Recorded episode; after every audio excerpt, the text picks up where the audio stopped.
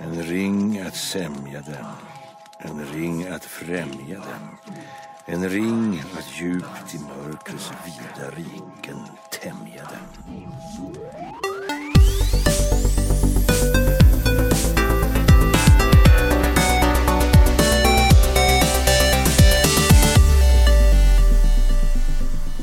Hej, hallå och välkomna tillbaka till, det här är nu alltså säsong två av Fulkultur. Den sedelärande och folkbildande podden som vi brukar säga från oss på Geeks. Woo! Jag måste säga att säsong ett var väldigt, eh, den var lång. Eh, Säsong ett var 67 avsnitt. Ja, just det. Eh, Vi får se hur lång säsong två blir. Vi har ju utlovat lite små förändringar i konceptet inför säsong två. Eh, Inga jättestora förändringar, man kommer känna igen sig på Fulkultur. Men jag tror vi kommer kanske prova lite nya grepp under den här eh, mycket spännande säsong två. Precis som eh, solens andra ålder i Midgård. Ja, just det. Eh, Precis. det var det första jag tänkte på, verkligen. Ja, men eller hur? Ja. Så om man tänker att liksom säsong ett av Fulkultur har varit solens första ålder med uppvaknandet av människorna och vredens krig i Beleriand och sådär. Då kan man tänka sig att andra åldern nu, då har vi liksom två stabila kungadömen i norr och i söder, Arnor och Gondor. Mm. Och så den stora tryggt. skuggan i form av Emil Åkered. Nej, Ja. Ja. tro, trollgubben Sauron menade Ja. jag naturligtvis, men det var min segway för att presentera dagens panel. Mhm. Som är två trogna kämpar. Mm. Jag börjar med dig, Ida, Ida Blix. Mm, jag är här igen. Är Ida Gondor nu då, eller bara så vi får ihop det. här, Vad vill du vara, södra eller norra kungadömet? Eh, oj, eh, jag vill, vem har mest hästar? Det är södra. Det skulle jag säga. Mm, ja, Norra vi. följer ju och är liksom borta nu för tiden. Så att, Ja, då eh, tar vi södra. mm. Så du är borta nu för tiden. Hej då Jakob! Ja, Kul att du är här. Jag har mera tänkt mig, mig själv som någon sorts Gandalf-figur här. Jaha. Någon Istari som Oh. vandrar Är mellan du de vit två. eller grå? Bra fråga. Vissa Mm. sätter sig på höga hästar så att säga, omgående. Bam, bam. Vi har också Emil Åkered, Ja. gammal, gammal fulkultur. Just det. Och jag fick ju eh, the, the dark side här. Mm. Så är det. Eh, Och jag heter Jakob Nilsson, kommer att leda dagens Med samtal. pipan i mungipan. Mm. Och om ni inte redan har fattat det så blir dagens, eh, vi kör en liten mjukstart här liksom, i säsong två med ett lite nätt ämne, lättsamt och sådär. Inget komplicerat. Nej, vi ska gräva oss djupt, djupt ner i myllan i Tolkiens Midgård. Tänkte vi ska prata om Tolkien-böckerna, Sagan om ringen. Trilogin är väl den mest kända kanske. Fast det är ju inte en trilogi. Nej, eh, nej det, det är det kanske inte. Nej, det, det är en vanlig missuppfattning. Ja. Ja, Förlåt Jakob. Där körde vi fast direkt. Ja. Jo, nej men precis. Vad, vad kan man kalla den för? Det kanske vi kommer gå in på strax. Men det här är ju ett ämne som folk har önskat och som framförallt vi har velat göra väldigt länge. Mm. Eh, många eh, ville i slutändan få var utvalda. Vi ska, jag tänker vi tar en lite så här, vi behöver inte göra någon speciell liksom super listig vinkel på det här, utan vi, vi ska bara prata lite om de här böckerna för att vi alla tycker om Tolkien-böckerna väldigt mycket. De har betytt mycket för oss. Vi Vi ska prata om gånger. våran historia, våran Tolkien-historia. Vi ska Mm. prata lite översättningar, Ja. prata lite kontroverser. Jag tror det blir jättekul. Ja, så att um, välkomna. Tack. Jättekul. Framförallt eh, välkomna till alla er som har väntat och väntat och väntat på fullkultur. Nu Mm. kör vi! Ja, men officiellt så sa vi att det var sommarlov vi hade och det var det också. Det var bara att sommarlovet eh, fortsatte en stund längre än vi från början hade tänkt. Ja. Nu är det oktober när ni hör detta förhoppningsvis. Så, eh, det, så kan det vara ibland. Det är svårt att, att planera, men vi ska se om vi kan kompensera era tålmodiga lyssnare för detta framöver. Precis. Det ska ju också bli sån här eh, brittsommar i helgen säger de. Så att då kan vi kanske använda det. Det var det vi egentligen menade hela tiden. Vi har väntat innan. Just det. Jo, just det. Och Britt Sommar kom vi fram till, Emil, att det betyder att det är varmt. helt Ja, just det. Ja. Mysigt. Toppen. Eh, traditionen i Fullkultur föreskriver att innan vi tar oss an avsnittets ämne så ska vi gå varvet runt och lyfta fram någonting fulkulturellt som vi har gjort sen sist. Och nu har vi nu hela sommaren på er, så att jag hoppas att ni har något riktigt bra som ni har valt ut. Alltså, jag har ju någonting ändå riktigt bra. Big Bang Theory är ju en uppskattad nördserie som jag inte har följt slaviskt, men jag tyckte är väldigt underhållande. Mm, Den ska ju ta slut nu med buller och bång. mm, Men, och, um, det tyckte jag var lite, lite sorgligt, för jag är ändå ganska förtjust i Sheldon. Men det visade sig att det finns en spin-off-serie jag helt hade missat, som jag hittade när jag flög nyligen i liksom, det inbyggda underhållningssystemet. Om den unga Sheldon, det var väldigt underhållande. Det har jag nog sett första säsongen. Det kanske inte finns fler heller, men den var väl kul. Han är rolig även som liten kille. mm. Känner man igen sig? Det är mycket referenser och, och call forwards. Alltså det, det är ju väldigt skoj för att han är ju i Texas och liksom väldigt malplacerad där, Ja. den där äh, familjen som gillar att äta jättestora steak dinners och sånt. Men nej, alltså, jo, man känner nog eh, igen sig. Mm. Han är jättesmart Mm. redan som liten, såklart. Mm. Är det mycket hjärta? Bra. Mycket hjärta. Jag Okej. tänker att den gärna skulle kunna få fortsätta lite till. Eh, där också den vuxna eh, killen har berättarrösten. Vad heter han? Parsons någonting. någonting. Mm. Det är, ja, han som, precis. det är Sheldon som har liksom berättarrösten. Han pratar om sina minnen Yes. från barndomen. Okej, Så spännande. att- Ja, men jag har hört lite sådär att den är ganska mysig. Den Mm. där unge Sheldon. Så det var lite roligt att jag snubblade över den där på flyget.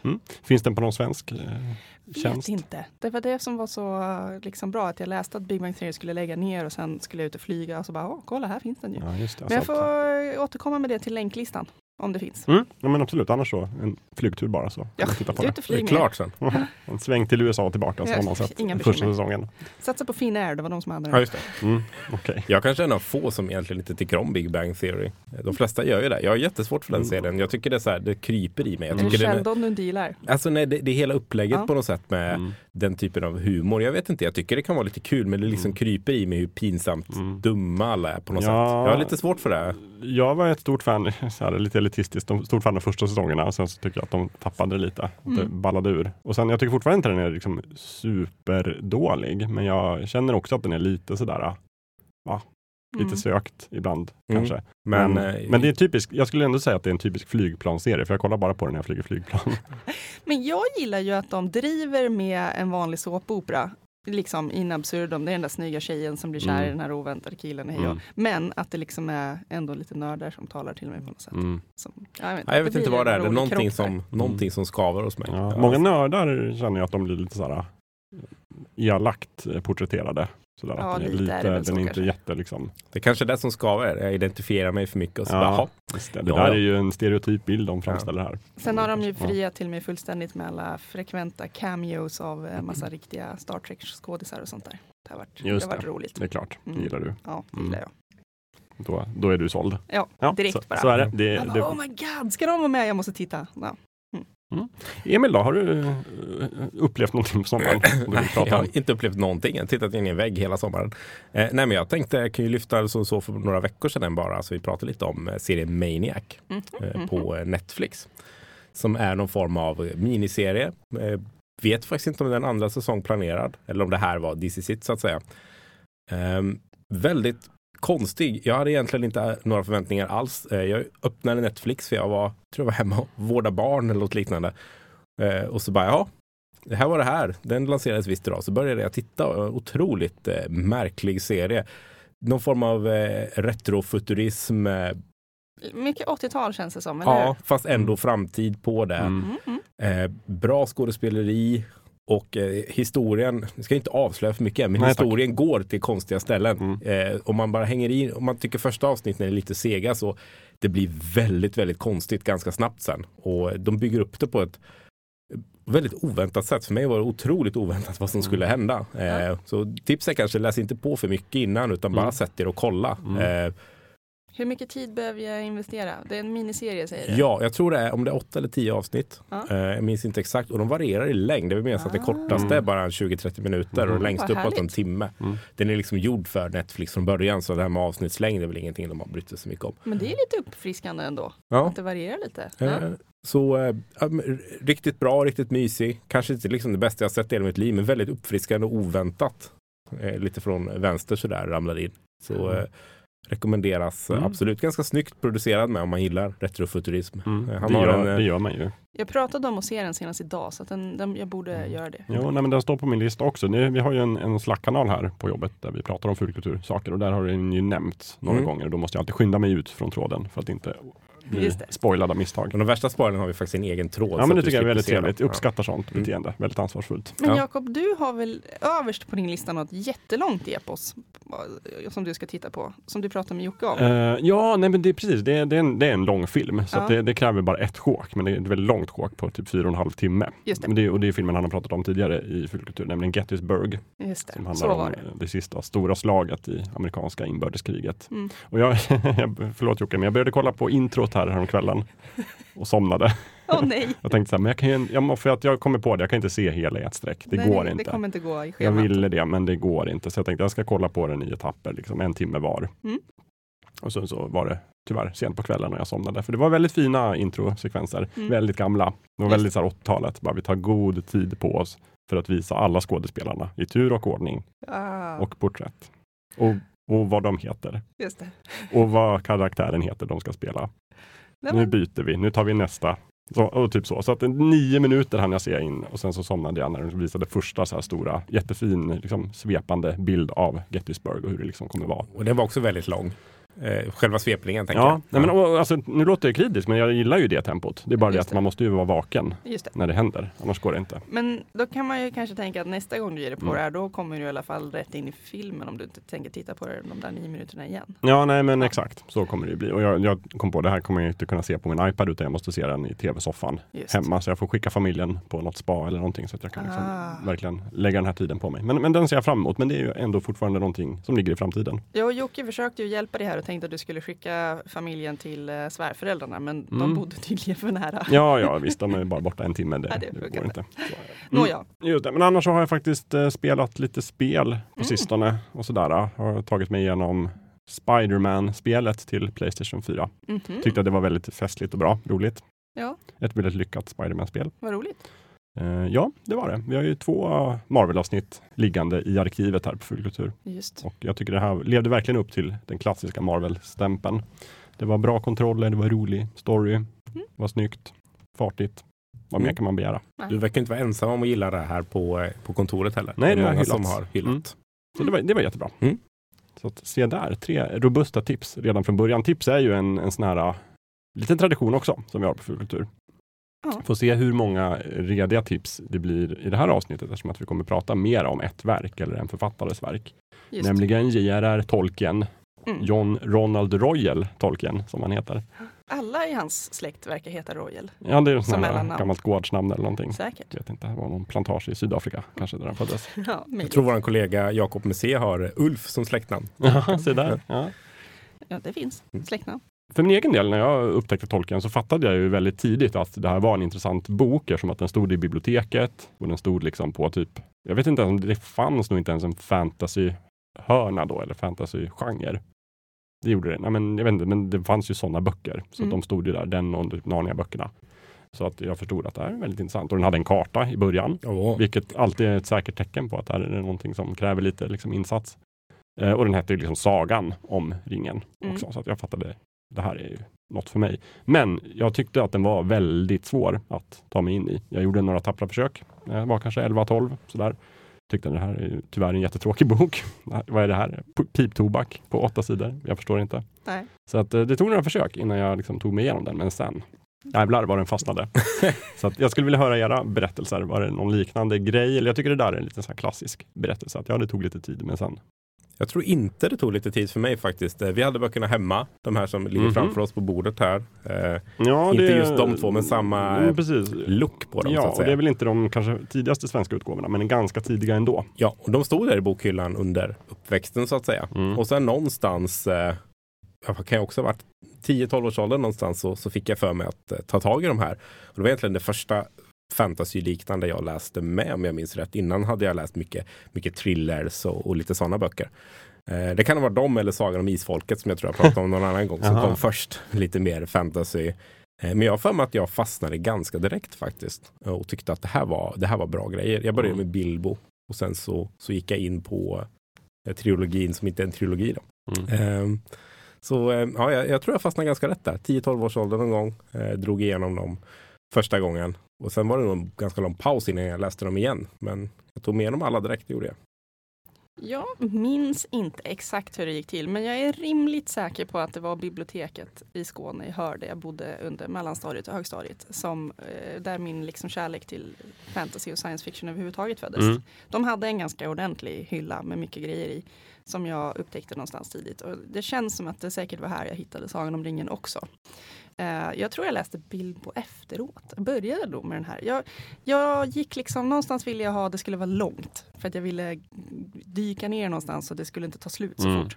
Så det, måste, det var att det var liksom en tjock jäkla inbunden historia var en, var en feature. Som Ja, ja, ja, jag förstår. Och så tror jag att jag också fastnade för den väldigt fort. Eh, och jag har sedan dess också läst den jättemånga gånger och typ också gjort såna här dumma grejer och sträckläst hela hel- Herkelet en hel natt liksom och sådana där konstiga saker. För att man liksom, jag vet inte, någonstans är det så skönt att bara dyka ner där och leva i någon annanstans en stund. Speciellt när man har lite så här tonårsbekymmer och Mm. sånt. Då är det liksom en bra ställe att gömma sig på. Ja, ja, verklighetsflykt kallas det ju. Yes. Eh, Ett eh, ord som jag tycker är positiv klang Mm. i alla fall.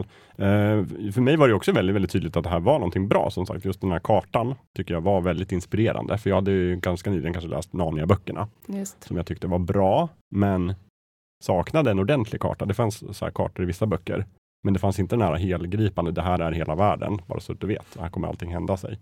Eh, men det hade ju Sagan om ringen Mm. och då minns jag särskilt att det var just uh, Umbars pirathamnar som, som lockade. Jag bara, Fan, Åh. Det här är ju jävligt spännande. Och sen är ju de med jättemycket i böckerna sen och sådär. typ inte.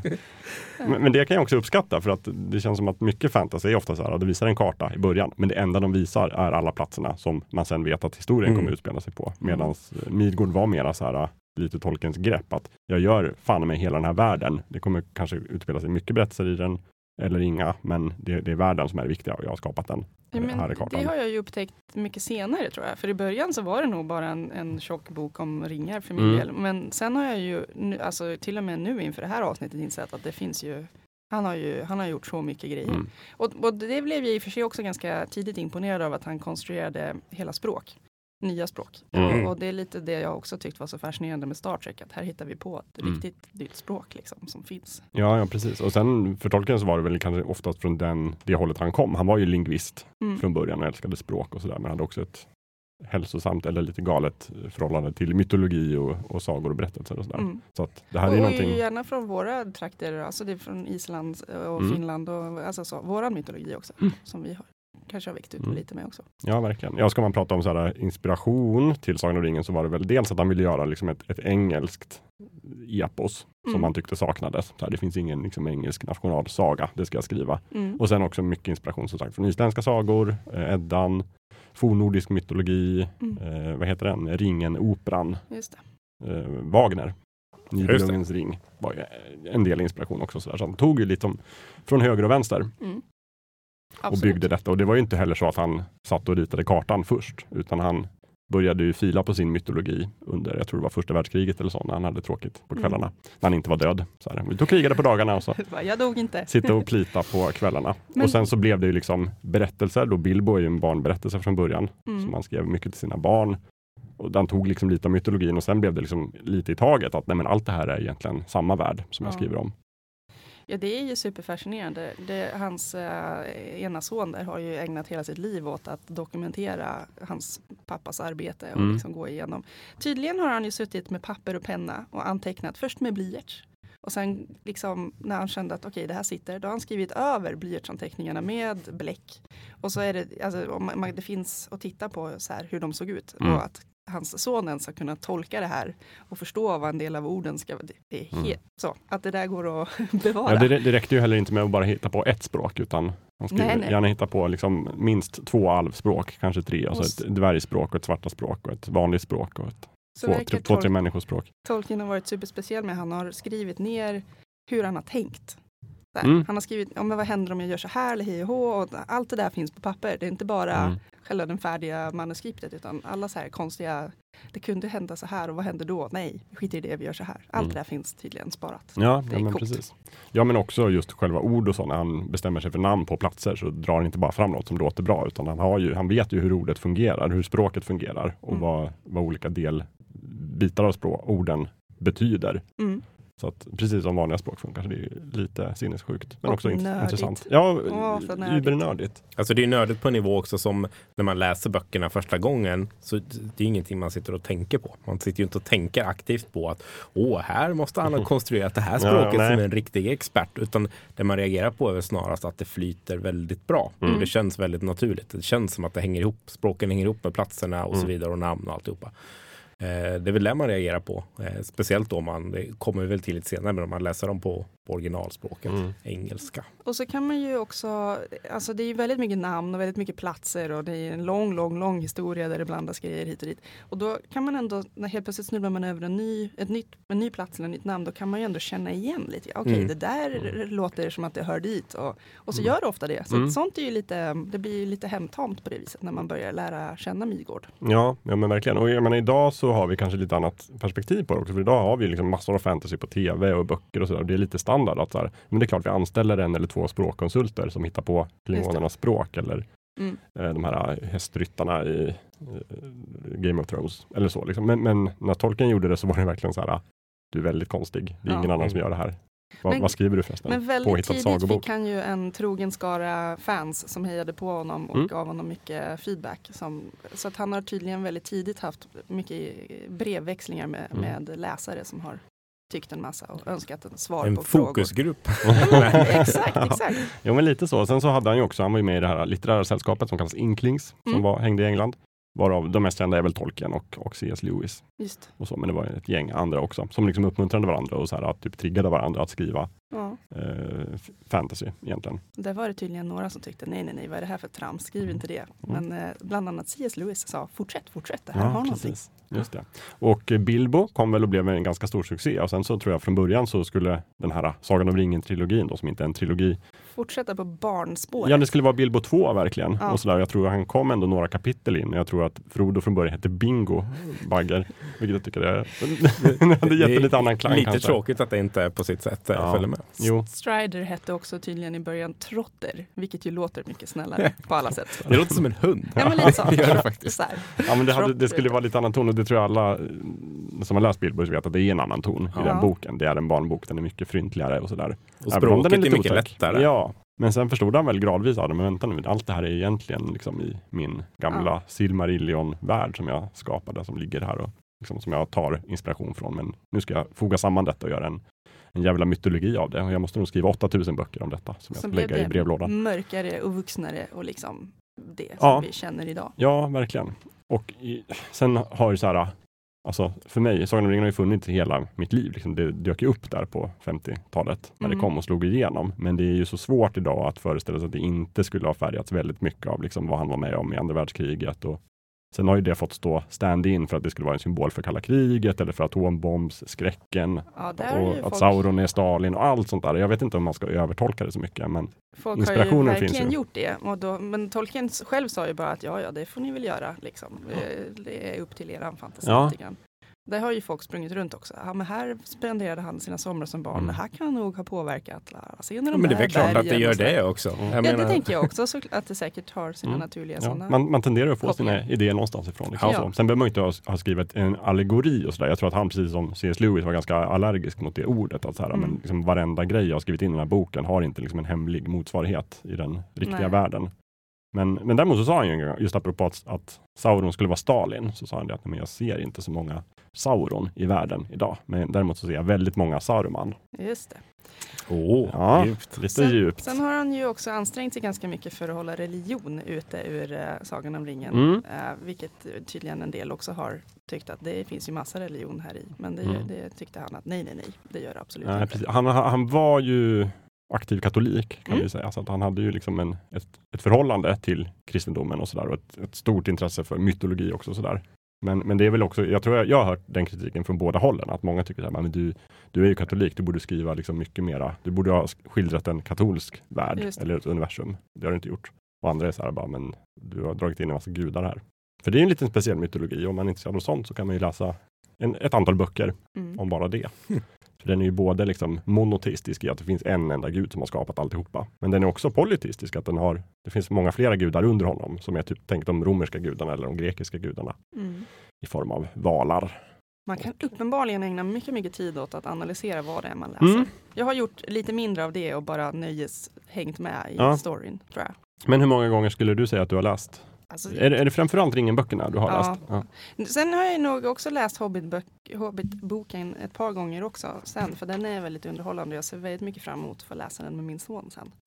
För den är ju som vi var inne på, barnvänligare. Men nej, jag vet inte, Sagan om ringen, eh, jag har ju, det, det, den jag har läst är den här tjocka bunten jag tog med mig här. ja, titta. Som eh, jag köpte någon gång. Och ehm, eh, jag måste ha läst den åtminstone någon gång om året i alla fall under så här Mm. tonåren. Men sen nu Mm. har jag inte läst den på väldigt länge. Och inför det här avsnittet så insåg jag ju väldigt snabbt att det här är den där svenska översättningen som är otroligt kritiserad. Så nu har jag varit och köpt eh, en pocket med den engelska utgåvan som Mm. har eh, 50-årsjubileet Mm. där de släppte en massa rättelser av olika slag. Så jag tänkte att jag ska faktiskt ta och läsa den nu. Mm. Och så. Det är en ganska massiv pocket vill jag bara säga. Ja. Att flika in här. Det är Mm. Den har en jag storlek. kunde kanske ha köpt den här i min iPad men eh, Ja, men varför har de inte gett så här? Alltså Harry Potter-böckerna vet jag att de har gjort så här väldigt påkostade digitala Mm. illustrerade utgåvor Just med liksom lite animerade grejer och kartor och sådär. Men det borde de ju.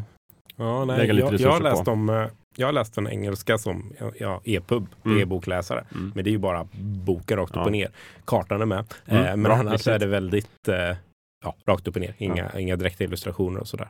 Lite som du var inne, eller ni båda har varit inne på, kartorna är, är ju jättetrevliga. Men det som alltid har stört mig är att de ju ofta är väldigt små. Mm. Mm. Så det hade ju varit episkt om Mm. någon släppte någon typ cool eh, ag, vet det, virtuell eh, verklighet Mm, man kunde precis. in och zooma en massa i och mm, gräva i. Mm. Det hade varit fränt. Jag vet, det finns inte vad jag vet.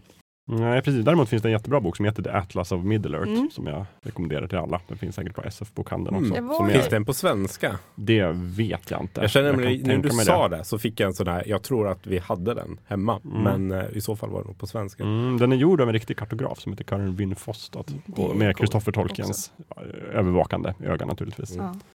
Och baserat på jättemycket av hans skisser och, och teckningar. Och Jag var ju på, på sci-fi bokhandeln här i Stockholm för att köpa den här äh, b- engelska utgåvan häromdagen. Mm. De, de har ju inte en liten hylla med Tolkien-böcker om jag får säga så. Det var ju som en halv Mm. avdelning med bara Tolkien. Och då är det inte så här många utgåvor av, av de här böckerna utan det är ju som du är inne på de här kartorna och det är ju äh, Christopher Tolkiens typ 12 band som går igenom Ja, just det. en The massa History grejer. of Middle Earth. Ja, Mm. så att, mm, det finns att läsa kan man säga. Ja, ja, men, ja, men han har ju verkligen vigt sitt liv åt hans fars verk kan Ja. man säga. Och så här, varenda dokument här ska jag sitta och renskriva och försöka sortera in. Och det finns ju jättemycket, alltså mycket av det han skrev är ju inte klart heller för att det var aldrig tänkt att liksom riktigt bli någonting. Pappa Tolkien Ja, men Nej, exakt. Medan där Kristoffer Tolkien har, ja men det här kan vi nog ändå ge ut en bok med lite kommentarer och sådär till. Och det är ju till exempel Silmarillion då, som jag ändå ibland håller för liksom det främsta som har kommit från Midgård. Just det. är ju verkligen en sån liksom, klipp och klistra bok egentligen i mångt och mycket. Mm. Men där man ändå får den sammanhängande berättelsen om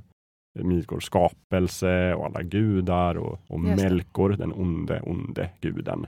Ja. Som sen byter namn till Morgoth för att alla byter namn i Ja, Sagan om ringen.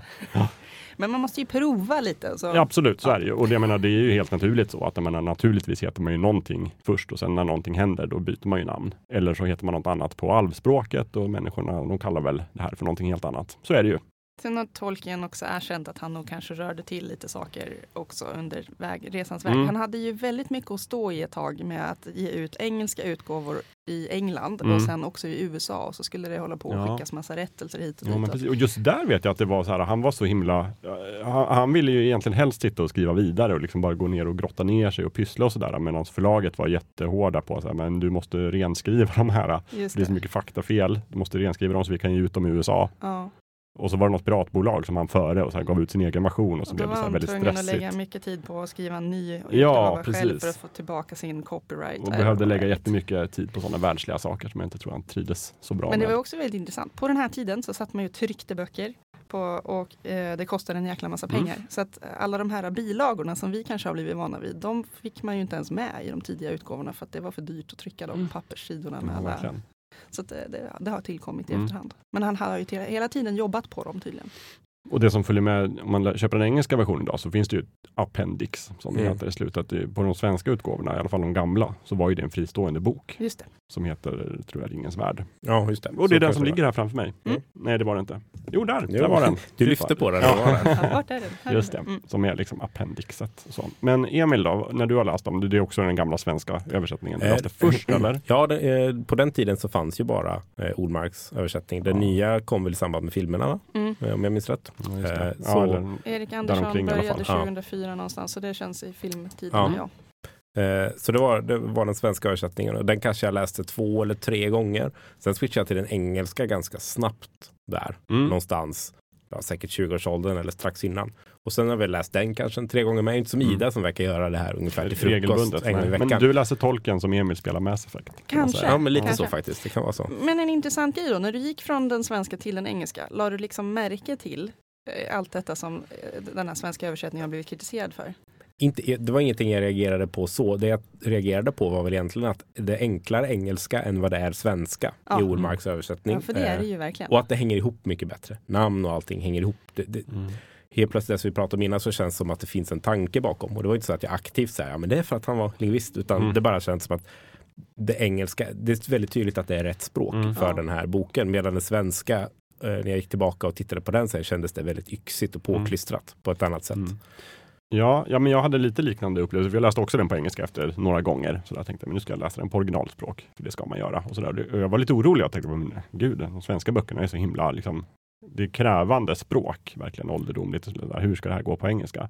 Och sen slog det mig att nej, de engelska utgåvorna är väldigt enklare i språket. Mm. Och så där. Och tolken har försökt skriva den, det är ganska rakt upp och ner jämfört med Åke Olmark då, som, som tyckte att han behövde färga berättelserna väldigt mycket med någon sorts Men Åke han, Olmarks stil. han ville också förklara grejer in absurdum Mm. ibland. Att han, han, om man, det finns gott om exempel på internet där de jämför Tolkiens översättning och hans översättning. Mm. Och de är ofta dubbelt så långa för att han har stoppat in massor Ja. av extra grejer. Ja, men precis. Och, det, och det beror lite på att Åke Olmarks var Åke Olmarks, som i sig är en väldigt intressant karaktär som man skulle kunna göra ett helt avsnitt på. Han verkar ha varit liksom Väldigt speciell. 50% geni och 50% galning. Ja. Och tyvärr oftast kanske mest galning mot sina senare år. Eh, och dog, verkar det som en, liksom en, verkligen en tvär och bitter liten man. Men det är också, jag tänker också att han kom ju ändå från en lite annan tradition av översättning. För Oh ja. Han hade översatt liksom gamla isländska sagor Mm. och fornnordiska dikter och Shakespeare. Och liksom, där man behöver göra en helt annan tolkning och lägga till mycket. Det är, mycket, det är inte egentligen en ren översättning utan det är Men en försvenskning Hans- ju också. hans vision av det. Liksom så. Han ville ju ta det till, till svenskarna, liksom, Mm. på svenska språket och Ja. göra det svenskt. Och ge liksom motsvarande upplevelse kanske Ja. snarare än, än en direkt översättning. Mm. Och det var väl det han kanske med facit i han bommade lite med. Mm. För hans bild av det här var väl kanske inte vad Tolkien hade i sitt huvud. Nej, och sen har jag ändå svårt att, att liksom hata hans översättningar för att det var ändå den jag läste och jag blev rätt färgad av den. Jag tycker ändå att det finns en kvalitet som, som är hans, som han har lagt in i den. Vissa, ju- vissa delar är jättevälskrivna. Ja, sen har jag mycket svårare att, att se liksom de här uppenbara felen han gjorde, som, som jag nu vet, som jag inte märkte när jag var liksom 13. Men som att han, han var inte så himla bra på engelska tydligen. Nej, han, missar alla sådana här äh, uttryck som, Mm. som liksom inte ska översättas ordagrant. Ja men precis, han har översatt typ såhär, dalgång till lår på lite ställe och sådär. Liksom man bara såhär, va? Har du använt Google Translate? Fast Ja. det fanns inte på den tiden. Lite Men... så. Lite så. Ja, lite så. Och sen så också tydligen att han, han hade ju ingen koll på fantasygenren, vad det var för någonting. Det var ingen som hade på den tiden. Nej. För att de svenska böckerna översattes ganska tidigt. Mm. Eh, Ja, bland de första. ja. Det var Sverige och Holland Ja, tydligen som ja, var men först precis. ute. och också att han tyckte inte att det var en så jävla bra bok heller, vad det verkar. Han tyckte den var tråkig och seg och liksom han bara, jag måste förbättra den här. Och så har han också slarvat lite, Mm. uppenbarligen. För personer byter ju namn genom boken. Och eh, han kallar eh, Aragorn för jungfru på Mm. något ställe och liksom Mm. byter mellan han och hon i vissa fall så det Ja. blir helt fel. Men så här, jag tycker också att den var, att den var ganska bra Mm. bitvis. Den är också ibland lite för långrandig som jag tänker mig att den engelska utgåvan Mm. kanske är bättre på. Mm. För ibland tar han liksom i och ska verkligen miljöbeskriva ihjäl sig. Kanske Tolkien också gjorde i och för sig, men jag har fått för mig att han val- ändå valde sina tillfällen. Liksom. Ja, nej, men jag tyckte det märktes tydligt när jag läste engelska först. Att så här, gud vilket rappt tempo. Var den så här snabb liksom? Och det, ja, det var den ju tydligen. Mm. Mm, och sen har jag inte läst den nya svenska översättningen. Nej, jag har, jag har inför det här avsnittet läst om översättningen för det finns tydligen en tredje svensk översättning på gång på hobbynivå från någon Mhm. människa som kallar sig för den stegrande kamelen. ja, såklart. Och den stegrande kamelen, han har tydligen ingått, eller hon, in i någon typ av fokusgrupp till den andra svenska översättningen av Erik Andersson. Så att han har väl tyckt till en massa och ändå och sen när han läste den nya svenska översättningen så tyckte han att den var eh, för torr. Mm. Att eh, Erik Andersson, han har inte vågat eh, gå i samma fällor som, som Olmark. Så att han Mm. har liksom dragit ner hela tiden Ja, och just det. förenklat för mycket. Så att Mm. språket helt har tappat sin färg. Mm. Men jag har ju som sagt inte läst den heller. Eh, så att jag, jag, jag vet inte om jag vill göra det heller. Det känns som att okej, nu är engelska utgåvan kanske är den man ska hålla sig till. Mm. Jo, men det är därför jag inte har läst den, för att jag har kört den engelska. Ja, men det är lite samma för mig. Då skulle jag i så fall läsa den bara av ren princip för att jag ville känna, alltså se hur den är. Men jag är ju inte intresserad av att läsa den Nej. eftersom jag nu har den engelska istället. det. Mm. Men det kan ju vara någon framtid som du var inne på, men eh, läsa för barn i framtiden eller med det. barn på något Ja. sätt. Eh, Ja, då det- måste man ju välja. Olmarks eller Andersson? Ja. Jag tror det kommer bli Andersson då kanske. Ja. Jag tycker det är kul att ha Ålmarks gamla översättningar i bokhyllan. För att jag Mm. tycker som sagt att utgåvorna är rätt fina och jag har minnen av den. Liksom. Mm. Men ja, jag fattar. Jag läser jag, jag, inte. Jag, jag förstår ju att Tolkien när han fick reda på den, han, har, han hade ju ändå lite koll på språk och sådär. Liksom att han blev vansinnig. Han gick i taket Han gick i fullständigt. taket. Han har till och med skrivit en guide till översättare för att han blev så upprörd på Han, oj, det här måste jag ta på allvar. Nu ska jag se till att ingen gör Olmarks misstag. Misstag han. Nej. Och sen så, det hela grejen med Olmark och sådär, är också att det varit en så lång och stor schism mellan Kristoffer Tolkien och honom. Mm. Som, jag vet inte ens vad som är sant och inte, men det är helt vansinniga saker. Typ som att han skulle komma dit i England och läsa Just det. ur manuset av Silmarillion. Och så var inte Kristoffer Tolkien hemma när han kom. Och så tröttnade han på att vänta för att han var en person. Liksom. Och sen bröt sig in. När Kristoffer Tolkien kom hem, då sitter Åke Olmark och läser i manuset Uh-oh. i hans vardagsrum. Och så här. Det ju- blev han inte jätteglad av. Nej, han fick ju inte översätta Silmarillion heller. Nej, för sen så skulle han, liksom, han fick läsa det där också på villkor att han höll tyst om det. Mm. Men det gjorde han inte, utan han babblade kring det. Liksom, och så där, så att han, det var ett krav Tolkien ställde, Kristoffer Tolkien, att liksom, den kommer inte ges ut i Sverige om, om Olmark är inblandad. Just det. Så det var han inte. Så att det är en annan person som, som eh, har gjort den översättningen. Mm. Nej, det, det finns mycket drama att gotta ner sig i här om man eh, gillar eh, litteraturdraman. Ja, liksom verkligen. Och det finns ju, det finns, jag vet att eh, Forodrym, eh, Svenska Tolkiensällskapet i Stockholm, Mm. mm. de Sveriges största, det finns ju många sällskap, men de har skrivit en ganska bra artikel om så här, eh, deras eh, syn på hela den här Olmarks-schismen. För han gick ju sen ut där i början, 1982 så gav han ut en bok som heter Tolkien och den svarta magin. där, han, där han anklagar då Tolkiens sällskap framförallt för att liksom bedriva häxkonst och nazism och mord till och med. Rimligt ändå. Ja. jag. Ja. Och, sådär, och, liksom, och han har skrivit en annan bok som heter Tolkiens arv där han mest skriver om hur illa behandlad han har blivit av Kristoffer Tolkien. Och, sådär. Mm. Så att, och sen gick han ut i pressen. Jag hittade en liten bild från Aftonbladet där han går ut och skriver så att Tolkien var en så jävla dålig författare. Fy fan. Jag gjorde vad jag kunde för att rädda den där boken. Men, Det hjälpte inte. nej. Så att, Ja. ja, jag vet inte, det är en riktigt intressant karaktär tycker jag ändå. Som verkar ha sjunkit djupare och djupare in i galenskapen. Det är För det är helt vansinniga anklagelser han kommer med. Det, jag tänk, lite ska man ju också, man får, man får ge Olmarks eh, en viss eh, upprättelse dock för att han har inte ensam åstadkommit allt kaos i den svenska översättningen utan han har ju haft ett förlag som har Mm. lagt sig i också på flera sätt. Men, eh, men jag, jag måste ändå ge han att vissa, vissa delar i den svenska översättningen har han skött med eh, bravur. De är Mm. liksom nästan bättre än Tolkien på ett sätt. Men, men ja, mm, eh, rakt igenom har den uppenbarligen brister. Så Har ni läst Silmarillion förresten? Ja, Ja. jag. Eh, men det var väldigt, väldigt länge sedan. Eh, den stod också där i bokhyllan hemma Mm. och jag läste den då. Men jag skulle, om jag säger att det är 15 år sedan så överdriver jag nog inte. Nej. Det kan vara mer. Mm. Så mina minnen av Silmarillion är ungefär det du har sagt, att de Mm. beskriver världen och den kom Mm. till alltihopa. Men när det gäller detaljer så är det ju det är ganska blankt där, Ja. skulle jag vilja påstå. Jo, precis. En gång i tiden så hade jag stenkoll på allt, och liksom varenda familj, Så där visste jag utan till och så, men jag, det var också lite sådär insnöat. Kanske. Det har försvunnit för mig idag. Jag har fått den i 20-årspresent har jag insett, för det står här i min Ja, bok att titta. jag fick den när jag Mm. fyllde 20. Eh, och eh, jag har säkerligen också bläddrat i den och möjligen tagit mig igenom den någon Mm. gång, men jag minns inte heller helheten. Däremot läste jag igår eh, sagan om Beren och Lutien, som är två, Ja. en människa och en alv som Just har en det. fantastisk kärlekshistoria. Värsta Romeo och Julia-sagan. Och jag blev eh, tvungen att läsa den kände jag för att när Tolkien och hans fru gick bort så Mm. har de, han har kallat henne för sin Mm. Lucien och det står på deras gravstenar Beren och Mm. Så vackert. Jo, ganska vackert. Mm. Tänka sig att han ändå såg dem som de eh, så, här, så dramatiska Ja. människor. Men det var ju en, en episk eh, historia av helt sanslösa mått. Mm. Eh, Beren är någon sorts eh, av finaste mänskliga liksom, ett och så faller han handlöst kär i en alv eh, prinsessa eller vad vi ska kalla henne för.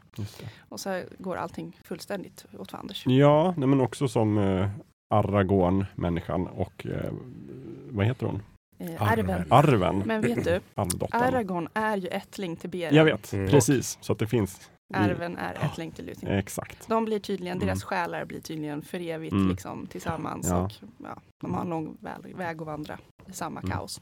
Men jag, jag, kan, jag kan förstå någonstans ändå att Silmarillion har lite sådär, många som läser den kanske är ute efter en fortsättning på Sagan om ringen och det är det ju verkligen inte. Det är en helt annan typ av Nej, bok. nej, Eh, nej men och sen har jag till och med hört galningar som typ föreslår att man ska läsa den först så här, för att få en, en bild av världen och så. Det tycker jag är helt vansinnigt. Det, det verkar dumt. Jag skulle nog också läsa den som, eh, när, om man vill ha liksom massa mer kött på Ja. benen och bakgrundshistoria. Ja, för mig är det mer så här, jag vill veta mer om världen och bakgrunden och detaljer och liksom. Mm. myten och allting där som liksom antyds och nämns i Sagan om ringen. Mm. Om man vill veta mer om var Sauron kommer ifrån eller var Gandalf kommer ifrån eller liksom allt sånt, då kan man läsa den. Jag tycker det är en fantastisk bok, men den kräver ju sin...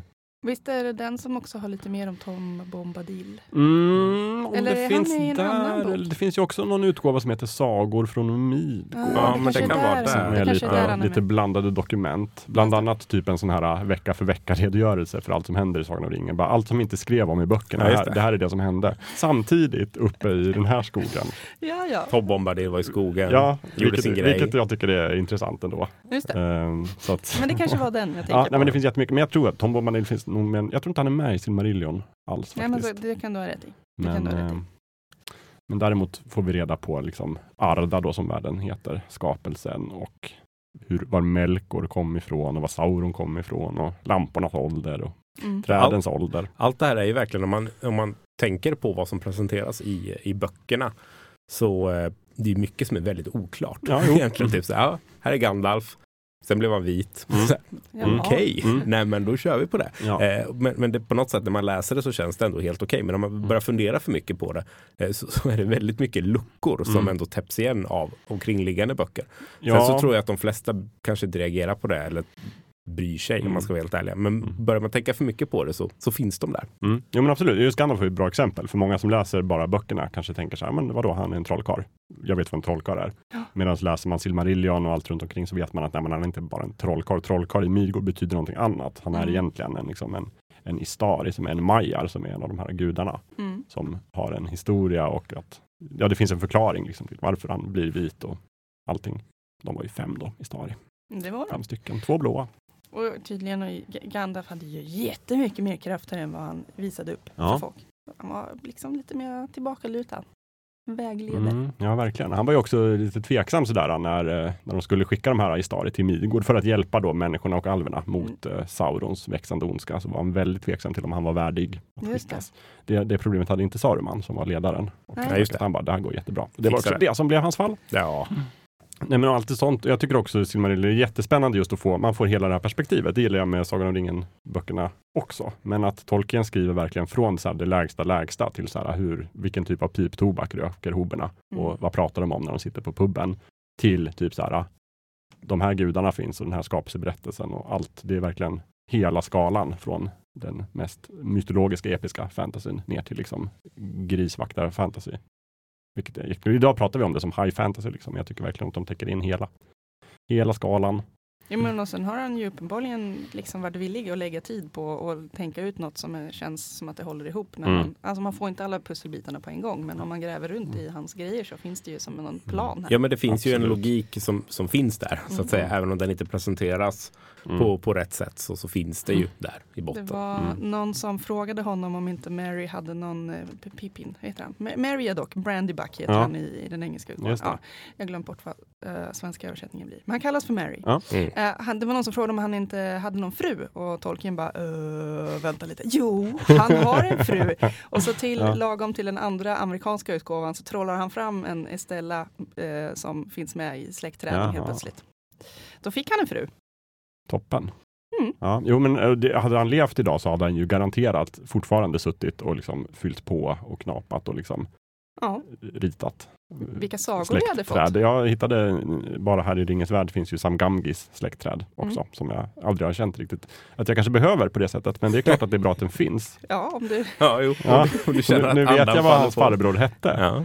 Och det är ändå så här, det är ju vansinnigt på ett sätt. Ja. Uppenbart vansinnigt, men det är också så himla coolt Ja. att, att han är villig att göra det här. Liksom. Ja, och det är någonstans, även om inte det, jag, jag kanske inte njuter av Sagan om ringen-böckerna mer på grund av det så, så tillför det ändå någonting, för det finns där. Jag vet så här, liksom, han har en farbror, det har Tolkien tänkt på. Har- Känns det inte lite mer riktigt Jo, då? det gör det verkligen. så här, lite verkligen. mindre hittepå. Ja, men och det ser man ju hela tiden i då trilogin, som inte är en trilogi, eh, att hela tiden så antyder de om att det finns en värld och det finns en historia och de, drar, de sjunger gamla alvsånger som handlar om någonting som finns i Silmarillion. Mm. Och de liksom refererar till någon gammal alvfurste som så här, ja, ja, det vet jag vem det är. Om vi ska gå till botten med trilogin. Jag tänkte precis samma sak. Så Vi måste nog göra det. Skrev? Tolkien det hela som en bok, Mm. men det var för dyrt för att trycka den på det sättet. Så Mm. förlaget har gett ut den i tre delar, Mm. men varje del består av två böcker. Ja, för han tänkte så här, det är en berättelse, det är sex böcker. Ja, Men förlaget gav ut den som, som tre böcker och började kalla det då för, för ringen-trilogin. och så höll de på att fila jättelänge på varje tre, vad de här tre delarna skulle Mm. heta. De har haft lite olika namn Mm. och sådana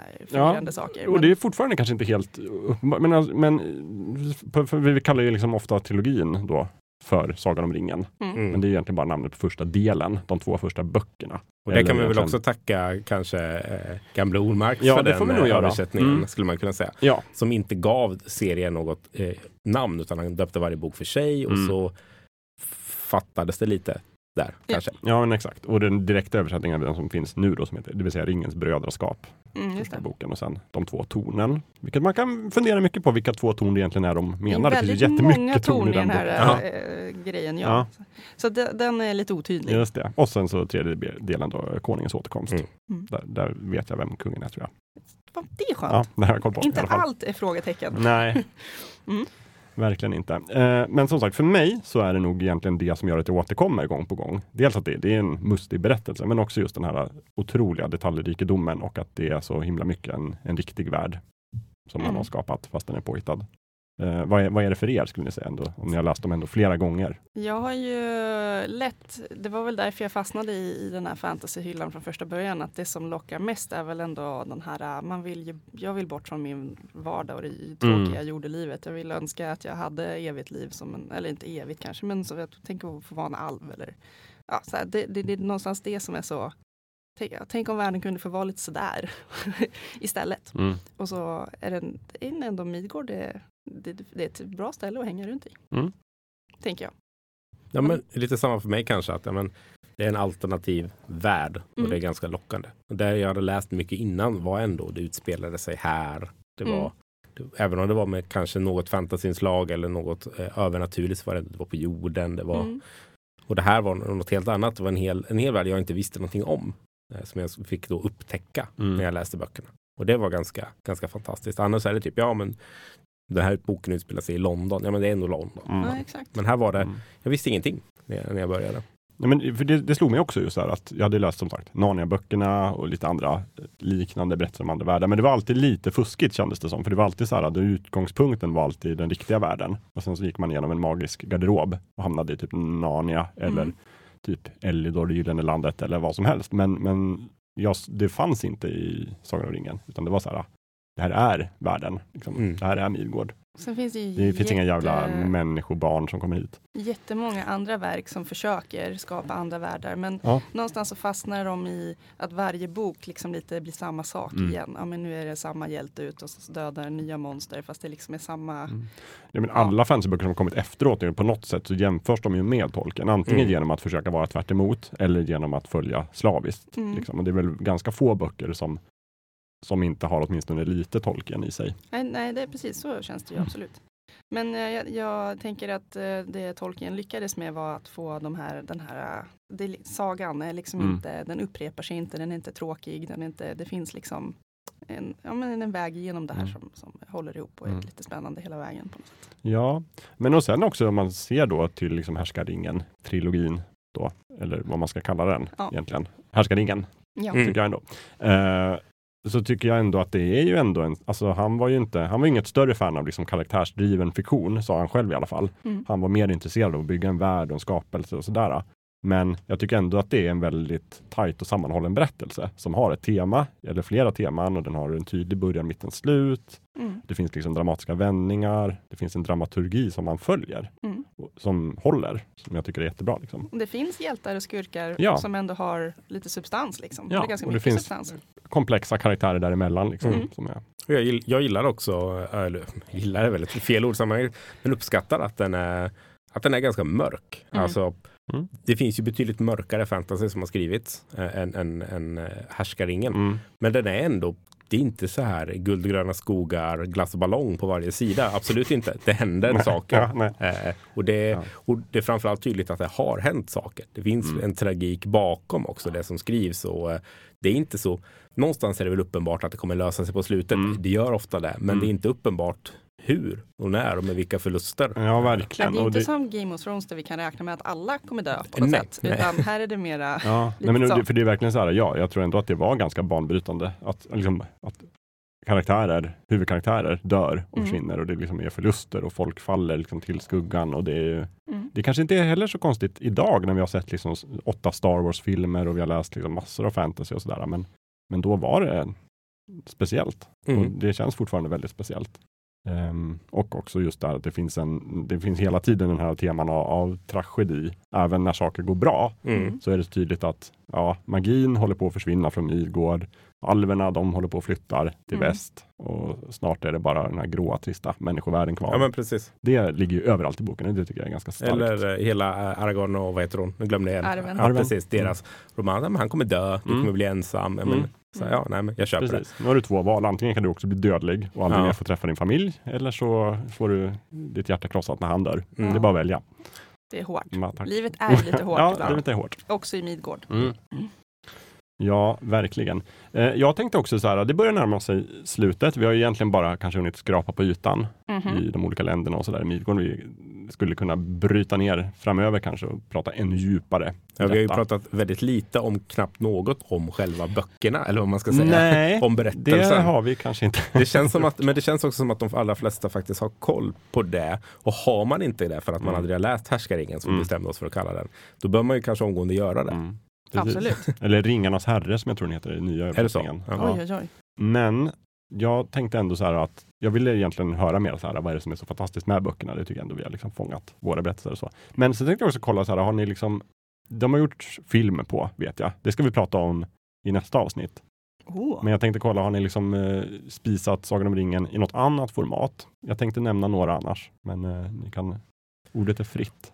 Jag har hört om andra, eh, framförallt var det väl BBC som gjorde några uppskattade radiovarianter. tror Ja, jag. just det, Radioteatern BBC. Och sen Men- gjorde ju Sveriges Radio en svensk översättning Aha, av den se. som är ändå hyfsad tycker jag. Peter Harrison hörs i en framträdande roll bland annat. Såklart. Jag Och Thomas har Bolme tror jag är med. lärt mig att uppskatta BBCs Mm. radioteatrar väldigt mycket men jag har inte lyssnat på dem så jag borde göra det. Mm. De hade ju bland annat en mycket bra av eh, Liftarens guide till galaxen. Ja, precis. Ehm, så jag har, men nej, jag tror att jag har eh, läst böcker och sett filmer. Det är nog där det tar slut för mig. Mm. Eh, Jag har ju sett filmerna då, givetvis. Eh, sen har jag också spelat någon form av spel. Ja, rollspelet eller dataspel? Dataspel Ja, eller någon okej. form. Eh, jag kommer inte ihåg så mycket mer än att det inte var speciellt bra. Om jag ska vara helt ärlig.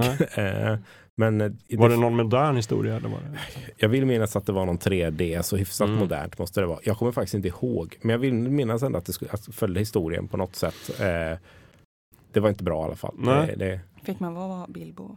Eller jag, Frodo jag, jag tror jag förträngt det. Ja. Så Mm. kanske inte spelet så långt. Sen finns det ju en hel hög, om man bortser från eh, förr i historien, så finns det ju en, en, en hög spel som faktiskt är ganska bra. Mm. Eh, bland annat strategispel och sen de här nya Shadow of Mordor. Men det fanns ett är bra. jättegammalt strategispel som heter War of Middle Earth som var ett strategispel som jag gillade när jag var liten. Och sen har det getts ut två tror jag bara det blev rollspel till Super Nintendo.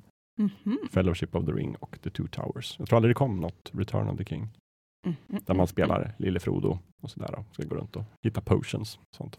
Sen finns det något gammalt textäventyr också. Men vet jag Mm, inte. nej, det är inte. Och även idag finns det ju liksom en hel uppsjö såklart utifrån filmerna och sådär som har gjorts. Men jag tycker också, jag skulle också vilja lyfta fram några musikverk som har skapats, för den har inspirerat inte bara oss utan jättemånga. Så då tänkte jag också nämna bland annat Bo Hansson, svenska gamla orgelkungen som har gjort en jättekänd skiva som heter eh, Lord of the Rings, som jag rekommenderar. Och sen så har ju en, en annan svensk grupp som heter Isildurs bane har gjort en, en, ett album som heter Sagan om ringen. Som också är ganska, den är lite mer operaaktig sådär, sjunger mycket. Snubblar vi in på Andreas Eklövs musikdomän så tror jag att du hittar massor av referenser till Mm. Tolkien. Kanske inte så genomgående alltid, men, men det är nog mycket. Ja, men det är det. Men jag kommer inte ihåg vad de heter nu, den gruppen som jag tror han gillar. Det är någon sån här progressiv metallgrupp som Säkert. har gjort typ Stories from Middle Earth. Eller Men, men där. har till och med, så här, men inte jag, Black Sabbath, så har någon Ja. Midgård-inspirerad låt, men bara en. Och lite så Ja, här. just det. det, det, finns, det finns att välja på, tror jag. Just det. det är någon, faktiskt faller namnet bort här, men de har gjort en helt konceptalbum också utifrån Silmarillion som varje kapitel finns med som en, en ganska skramlig låt. Men detta läggs upp i länklistan. Jag kan tänka mig att det är många metalband och typ kanske norsk dödsmetall och Ja. gud vet vad som har tyckt att det här är jättebra Ja, låtmaterial. jag tror att varenda namn från Tolkiens böcker heter ett metallband Ja, någonstans i världen. lite så, i alla fall. lite så. Typ så här, Fylke finns det säkert. Säkert. Ja. Och sådär. Mm. Nej, men Isildurs barn i alla fall låter ju som ett metalband, men de är ganska mjuka. Men sen finns det mycket andra. Mm. Sen om man då lyssnar på Svenska Radioteatern så var det där en, en folkmusikgrupp som heter Enteli som fick göra musiken. Och Mhm. de har inte gjort någon skiva på det, men de har gjort en liveskiva där de kör en del av låtarna från Sagan om ringen, Mm. eh, dramatiseringen. Fränt. Mm, så det finns mycket där att lyssna på och inspireras av. Bo Hansson tycker jag speciellt ger, om man är van vid liksom den här filmmusiken som Howard Shore gjorde, som också är jättebra naturligtvis, men då kan man lyssna på den här för den är lite mera 70-tal. Var den eh, någonting som Tolkien själv eh, var inblandad i någonstans? För jag har för mig jag läste något om det lite snabbt inför det här avsnittet. Att det, det var någon svensk musiker som liksom hade något, i alla fall att Tolkien sa ja, det Ja, här det, bra. vet jag inte, men han var ju väldigt tidigt ute och göra ett konceptalbum på Sagan om Mm. ringen och sen så fick det, vet jag, internationell det. spridning. Han, gjorde, Mm. han gav ut den året efter, som då hette den Lord of the Rings, med ett Just nytt det. omslag. Jag tror att För många gillar den i alla fall. Ja, vad häftigt. Mm. Finns det på någon sån här strömmande musiktjänst? Ja, gud, Gud, vad det härligt. det. Vi kommer lägga ut länkar i länklistan. Kan jag lyssna på vägen hem? Sen har jag väl bara lite, jag tänkte att vi kunde avsluta med lite tips. Mm. Vi kan tipsa om en bok som heter Sagan om ringen. Till att börja med. Nej, Den är eh, bra har jag hört. Lite annat. Jag har redan tipsat om The Atlas of Middle Earth. Mm. Och eh, du, vi har tipsat om The History of Middle Earth som är typ 12 band Ja, som Tolkien har gjort. Det, det verkar vara en, typ så här, de, sex band om så här, äh, men det verkar, det, de, de har lite olika teman de här banden och Mm. man behöver säkert inte läsa alla i någon sorts följd eller något. Man kan säkert välja det man är lite intresserad av Mm. och hoppa in i. Så det, det är något jag satte upp på min egen att göra-lista faktiskt. Ja, Mm. jag har läst några, inte alla de delarna, men Mm. några. Jag började också typ mitt i, jag typ köpte band 8 eller någonting som var War of the Ring. Som handlar om det. Sen finns det en annan bok som heter The Letters av J.R.R. Tolkien. Den som känns jätteintressant om man vill veta så här, hur Mm. han tänkte och vad han hade för förhållande till karaktären. Och så. För han brevväxlade ju otroligt mycket, vilket alla gamla människor verkar ha gjort. Ja.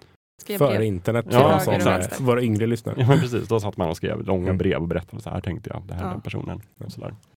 Eh, Jag tycker också vi kan speciallyfta in Bilbo som vi knappt har pratat om. Mm. Som ändå är en, en väldigt annorlunda bok Mm. på många sätt. Det är en barnbok, den är lite lättare att komma in i, lite lättare Mm. att läsa. Har man svårt för att läsa lite längre, lite tyngre böcker kan ju det vara ett jättebra sätt för att Mm. komma in i världen. Ja, för den är liksom säga. snabbläst Mm. också. På Den något är sätt. kort.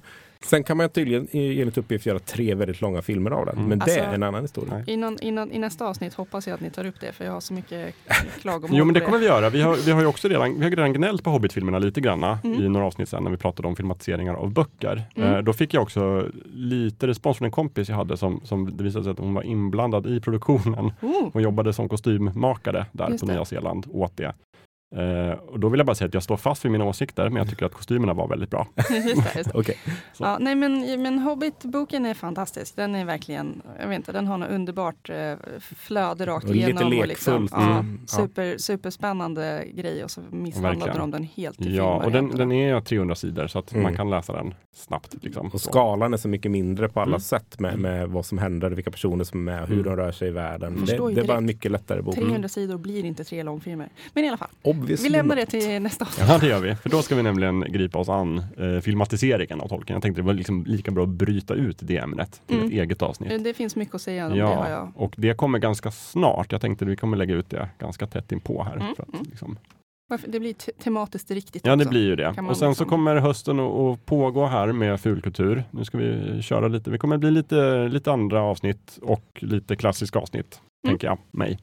Och är det så att ni som lyssnar har egna önskemål och förslag på vad vi ska prata om, då är det bara att kontakta oss. Ja. Vi har, jag har fått lite nu under sommaren, så här, varför gör ni inte ett avsnitt om det här? Och då är svaret bara, ja antingen så, så vill vi inte eller så har vi inte hunnit.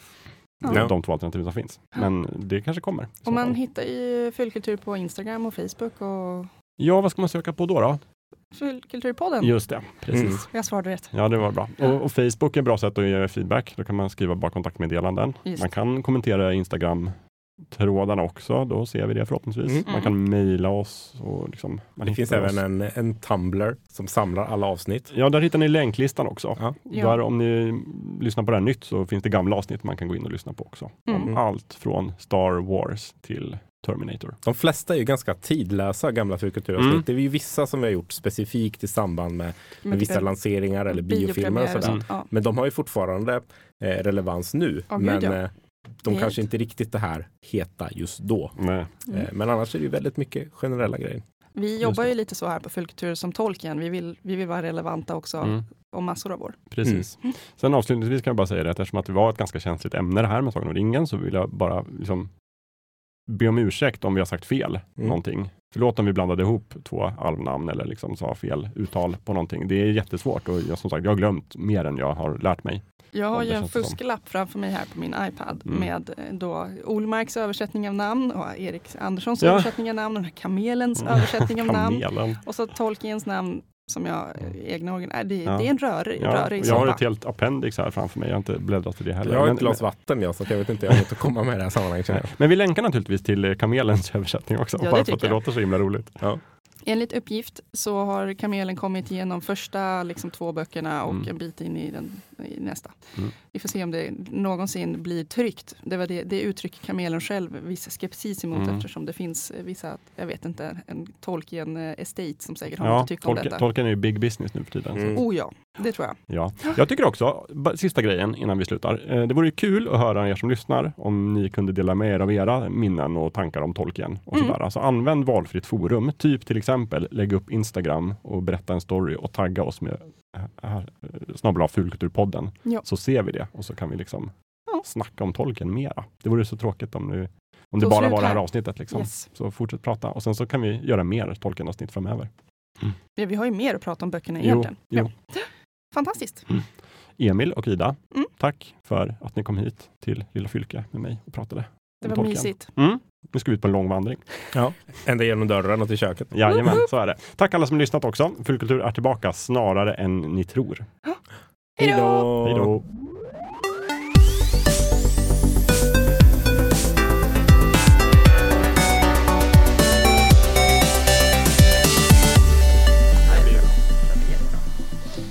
I think it will be great. Du, du, du, du. När ska ni spela filmerna då? imorgon var tanken, Om Löfven lever. om Löfven lever.